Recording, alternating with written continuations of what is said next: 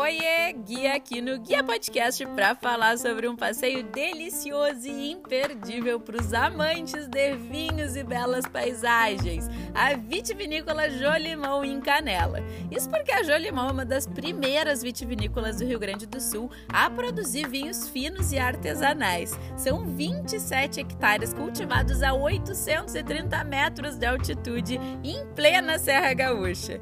E lá eles oferecem um passeio super completo que mostra todas as etapas da produção do vinho e no final tu ainda pode degustar várias das delícias produzidas por lá. E olha que a galera termina esse passeio bem animadinha, viu? por isso mesmo que eu indico fazer o passeio pelo Parreiral até o Mirante, que tem uma vista linda e dá tempo do sangue circular no álcool ou vice-versa. Vocês me entenderam, né?